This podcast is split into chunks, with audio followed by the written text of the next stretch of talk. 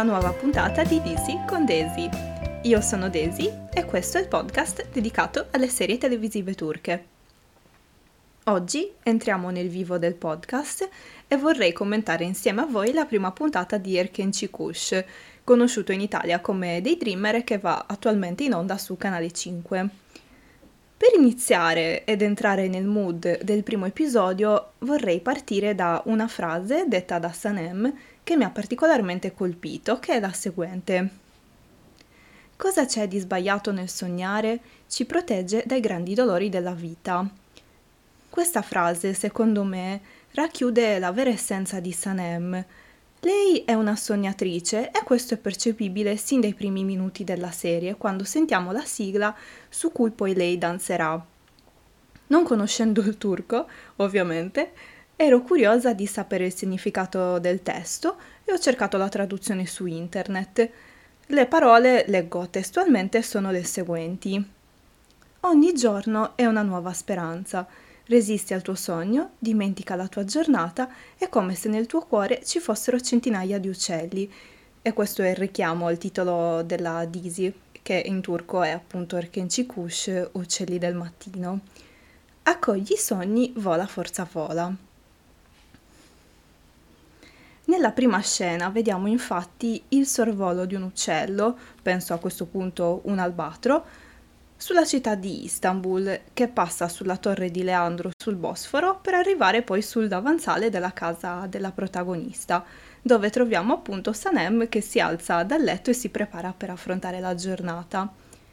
Come esce di casa ci troviamo di fronte uno scenario un po' fiabesco, fatto di bolle di sapone, palloncini colorati e lei si unisce al balletto che stanno portando in scena gli abitanti del quartiere, che però non sono poi quelli che vedremo nel resto della storia. Il tutto finisce con lei che alza la serranda del negozio di famiglia e improvvisamente torna alla realtà. Vede il suo volto riflesso nella vetrina e i suoi abiti sono improvvisamente cambiati. Non indossa più il vestito svolazzante di prima, ma eh, sono abiti più casual. Comunque, l'atmosfera sognante viene ripresa quando lei inizia a scrivere nel suo diario la sua voce narrante dice Ho due sogni, diventare una scrittrice e andare a vivere nelle Galapagos. Avendo visto tutta la serie e guardandola a ritroso, vorrei comunque sottolineare come nei suoi due obiettivi non fosse presente quello di trovare l'amore. Da qui veniamo introdotti nell'universo narrativo della storia e nel corso dell'episodio conosciamo quasi tutti i personaggi. I suoi pensieri sono però interrotti da Muso che entra nel negozio e inizia letteralmente a delirare sulla proposta di matrimonio. E qui iniziano anche le prime curiosità e i riferimenti culturali che io ovviamente non conoscevo eh, in particolare alla gestualità turca, come il toccarsi i denti con il pollice quando ci si spaventa. Sotto shock e un po' schifata, devo dire, dopo aver scoperto che apparentemente si dovrà sposare con il suo amico d'infanzia a Muso, Sanem corre a casa per chiedere spiegazioni e qui veniamo introdotti nel contesto familiare tradizionale della sua famiglia, che è una tipica famiglia turca. Conosciamo la sorella Leila, una giovane donna in carriera di cui tra parentesi amo decisamente gli outfit, e i genitori, Melkevev e Niat. In realtà i genitori di Sanem non acconsentono al matrimonio combinato, ma lo usano come pretesto per spingere la figlia a lasciare il lavoro presso il negozio di famiglia per trovarne uno un po' più promettente. Lo fanno quindi per il suo bene, anche perché, detto francamente, Melkvev non penso abbia mai avuto l'intenzione di imparentarsi con la mamma di Muso. diciamo che il padre Niat invece si, si trova complice del piano della moglie e della primogenita. Sanem, delusa e combattuta, accoglie comunque la sfida ed esce di casa alla ricerca del lavoro. L'inquadratura è molto bella e vediamo uno scorcio delle case colorate del quartiere che sono poi riprese anche dai colori della stampa della t-shirt che indossa. Incontra inoltre colui che sarà un po' la causa dei suoi mali, il creditore del padre, Infatti Sanem scopre che il papà ha un debito di 40.000 lire turche che deve coprire al più presto. Sanem ovviamente non vuole che il padre sappia delle pressioni del creditore perché comunque ha problemi di salute e, e non vuole che si preoccupi, quindi lei si prende in carico il problema. Ha una settimana di tempo per trovare i soldi e saldare il debito. Emerge quindi uno dei valori di cui abbiamo parlato nella prima puntata del podcast, ovvero il volersi sacrificare per le persone a cui si tiene di più, in questo caso la sua famiglia. Così Sanem, ancora più motivata non solo per la questione del matrimonio, ma ora anche per quello del debito, per la felicità della sorella di Leila, trova lavoro nell'agenzia pubblicitaria in cui lei è impiegata. La sua mansione sarà, mm, come vedremo, ragazza delle commissioni, con il nostro amato JJ. Bellissima la scena in cui arrivati a destinazione, lei dice alla sorella questo palazzo è così grigio, adesso capisco perché sei così noiosa. in realtà, una volta entrata in agenzia, Sanem troverà un mondo tutto colorato che comunque un po' lo rappresenta perché è molto vicino alla sua personalità. In tutto questo vediamo poi il nostro amato Gian per la prima volta, nel pieno del suo splendore, con una vincente sequenza di lui che pratica kayak in acque mosse e tormentate. Da qui capiamo già quanto sia fan dell'avventura e del pericolo. Lo rivedremo poi nel momento in cui Sanem parla con JJ in agenzia, quando lui appunto fa il suo ingresso, ma in realtà in questi primi momenti i loro sguardi non si incroceranno mai. Infatti lei chiederà sempre Ma dov'è? Non lo vedo. È ottimo anche qui l'utilizzo della musica che sottolinea il momento magico.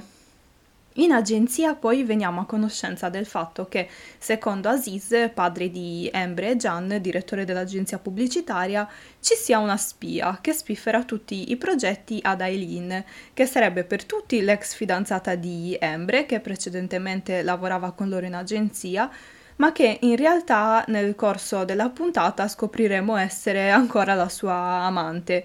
Quindi in realtà il loro rapporto sentimentale non è ancora finito. Piano piano ci avviciniamo al punto cruciale dell'episodio, al teatro in cui si svolgerà la festa del quarantesimo anniversario dell'agenzia. Aziz dice a Gian che ha riservato una loggia per lui e la sua fidanzata Polen. Infatti, in qualche scena dopo, la vedremo con la sua bella valigetta arrivare ad Istanbul e alla domanda che Aziz pone a Gian come va con Polen, lui risponde Ah sì, bene, ci vediamo due o tre volte l'anno. Proprio le basi di un solido rapporto di coppia, direi che sta funzionando tutto per il meglio, caro Gian. Poi arriviamo alla scena che fa iniziare la magia. Siamo a teatro il nostro eroe JJ dà un'informazione sbagliata a Sanem su dove dovrà prendere posto e quindi lei si reca nel settore errato. Ed è qui che nell'oscurità della loggia, tra un bellissimo gioco di ombre chiaro e scuro, vediamo le loro sagome che si avvicinano e si baciano per la prima volta. Un bacio nato da un puro equivoco. Tutto bellissimo, per carità, però la mia perplessità più che altro deriva dal fatto che non capisco come Gian non sia riuscito a capire che quella non fosse la sua fidanzata Polen, ma in realtà un'altra ragazza, visto che comunque Polen è altissima e Sanem è evidentemente molto più bassottina rispetto a loro due. Comunque, Sanem, scioccata, scappa via e Gian rimane lì impalato e dirà una frase che poi sarà uno dei fili conduttori della storia. Chi ho baciato? Un profumo insolito, di fiori selvatici. Infatti sappiamo quanto sia importante il profumo per loro nella loro storia, il cosiddetto coco in turco. Sia Gian che Sanem, non sapendo chi sia l'uno o chi l'altro, provano a cercarsi nella folla per riconoscersi, ma non ci riescono anche perché lui nel frattempo ha un cambio outfit. Non ha più indosso lo smoking e le scarpe nere lucide che Sanem era riuscita a vedere nel, nell'oscurità. Lei infatti mi fa morire perché inizia a guardare tutte le scarpe degli uomini presenti alla cerimonia anche perché comunque tutti gli ospiti indossano quella tipologia di scarpe, ma quando finalmente poi arriva quella che dovrebbe essere la persona interessata, la ignora completamente perché Gian si era cambiato e ha indosso un paio di scarponi da montagna. Quando Sanem torna a casa iniziano le sue paranoie e la sua migliore amica, Ayan, è pronta ad ascoltarla. Si chiede se si è innamorata perché non ha mai provato qualcosa di simile, va bene tutto, figlia mia, però dai, come puoi essere innamorata di qualcuno che non hai neanche visto in faccia, però vabbè, è la storia e ci piace così. E parte l'identikit dell'uomo. Cosa sappiamo di lui? È alto, muscoloso, con la barba e indossava scarpe lucide eleganti nere. Con queste informazioni, Sanem non avrai proprio problemi a trovare la persona che cerchi. Comunque, da lì, con un'aria sognante, dice che l'uomo misterioso sarà chiamato l'albatro. Ayan le chiede cosa sia e lei, indicando il poster sul muro della camera, le dice Lo puoi vedere alle Galapagos. Vola in alto e solitario, sopra l'oceano. È davvero bello. Trascorre quasi tutta la sua vita in volo. È bellissimo e possente con le sue ali enormi. Fluttua a lungo nell'aria senza batterle mai non ore o giorni, vola per mesi, è un uccello meraviglioso. Si posa sulla terraferma solo per trovare una compagna. Una volta che l'ha trovata, vive con lei per sempre.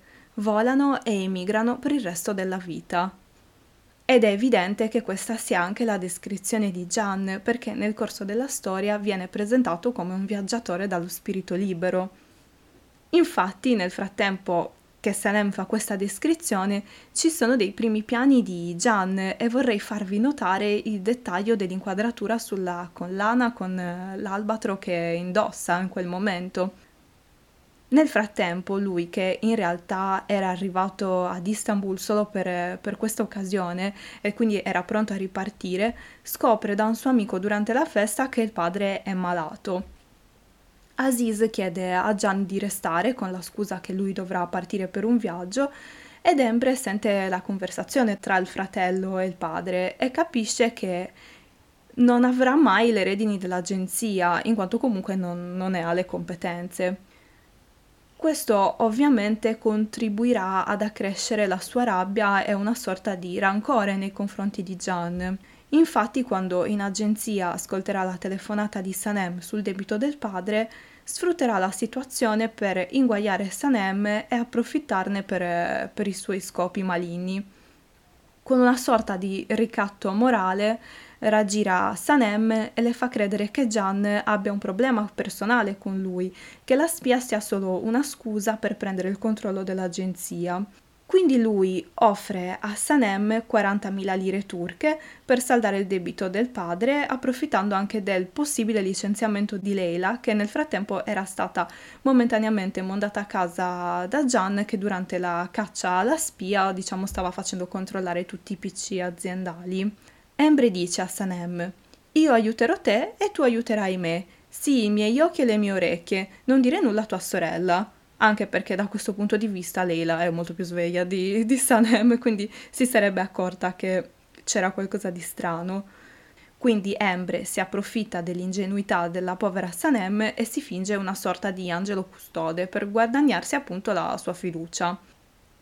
Nel frattempo Sanem Comunque continua la ricerca del suo albatro, inizia a fare le foto a tutti i ragazzi con la barba e Gulisk ovviamente nota questo comportamento sospetto, dice cosa stai facendo? E lei le risponde colleziono foto per hobby e inizia a scriversi tutti i nomi dei ragazzi sulla mano.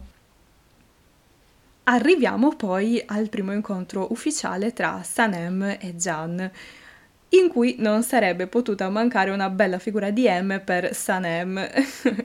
Infatti lei di spalle parla malissimo di John con JJ e Gulis, senza sapere che in realtà lui è dietro di lei che sta ascoltando. Divertentissimo il momento in cui lei se ne accorge e inizia il primo lungo sguardo tra i due e lui le chiede come ti chiami?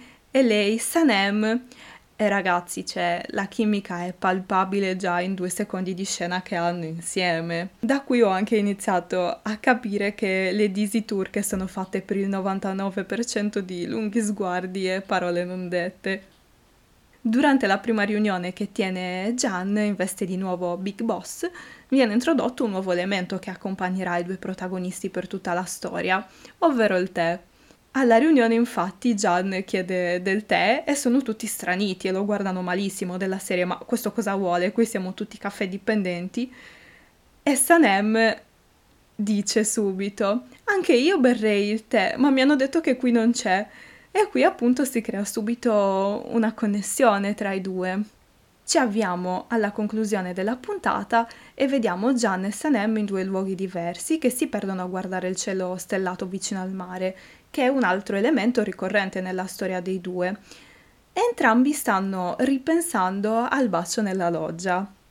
Il giorno successivo Sanem inizia già a subire i primi effetti che le fa Gian per via della sua bellezza Infatti quando lui cammina verso di lei, che appunto sta entrando in agenzia, lei lo guarda, si passa la mano davanti agli occhi come se cercasse di svegliarsi da un sogno, gesto che comunque farà ricorrentemente nel corso della storia, e dice a Gulis, perché John Bay cammina così piano? E Gulis le dice, non lo sta facendo. Fantastico. Da adesso in poi comunque i due inizieranno a passare sempre più tempo insieme perché inizia il vero e proprio lavoro in agenzia. Sanem porta dei documenti a Gian nell'ufficio e fa cadere tutto come una vera pasticciona. Gian vede i nomi dei ragazzi scritti sulla mano di Sanem e incuriosito le chiede cosa siano. Lei con molta disinvoltura risponde Hobby. La amo. La puntata giunge quasi al termine e troviamo Embre che parla al telefono con Eileen e apprende della cartellina rossa con i documenti da firmare che lei eh, ha appunto inviato in azienda con un corriere. Devo dire, Eileen, cioè molto sveglia, manda dei documenti segreti e compromettenti per la persona che ama e li spedisce a caso, cioè senza avvisare né nulla, proprio nell'unico posto in cui non dovrebbero passare nemmeno per sbaglio. Sanem comunque ha accettato questi documenti per conto di Embre e per errore li ha portati nell'ufficio di Gian. Embre quindi continua la sua strategia e prende la palla al balzo. Le dice: Se Gian vede questa cartella, lei la sarà licenziata. E Sanem ingenua risponde: Embre Bey, ho dimenticato che Gian Bey è cattivo. Ovviamente Sanem si fida ciecamente di Embre perché comunque è lui che le ha dato il lavoro e le ha prestato i soldi. Sanem cerca quindi in tutti i modi di riprendere possesso della cartellina rossa, ma non ci riesce ed è quindi costretta da Embre ad andare a casa di, di Gian a recuperarla. Anche qui la situazione è un po' assurda. Entra in casa per cercare questa cartellina un po' come se fosse una ladra scavalcando il muretto e appunto sgattaiolando da una parte all'altra. Abbiamo anche la visione di lei in carcere che è veramente comica. All'improvviso Gian torna a casa e si reca in bagno per farsi la doccia. Sanem, sentendo i rumori, si nasconde dietro il letto spaventata e la vediamo che sbircia e scappa via per trovare poi una via di uscita. La puntata come previsto dal copione di una vera Disi turca, finisce con un momento di suspense. Infatti, mentre Sanem cerca di scappare dalla finestra, Gian la acchiappa dal braccio per vedere appunto chi sia l'intruso e abbiamo l'incontro ravvicinato tra i due. Lui le dice: Cosa ci fai qui? Ma nel frattempo riconosce subito il profumo, quel profumo inconfondibile che lo aveva colpito la sera della festa, e quindi parte il flashback nella loggia. Tutto lascia quindi pensare che da questo momento in poi Gian abbia capito che la donna misteriosa che ha baciato nella loggia in realtà fosse proprio Sanem. Bene amiche, per questa puntata penso di avervi detto tutto, di aver ripercorso i punti salienti della puntata e le scene che mi hanno colpito di più. Aspetto quindi sulla mia pagina Instagram Disi Condesi i vostri commenti Ditemi come avete scoperto la serie, i vostri momenti preferiti di questa puntata, come vi sareste comportati al posto di Sanem. Quindi non mi resta che augurarvi una buona giornata e vi aspetto qui su Spotify alla prossima puntata di Disi con Desi. Groschrus!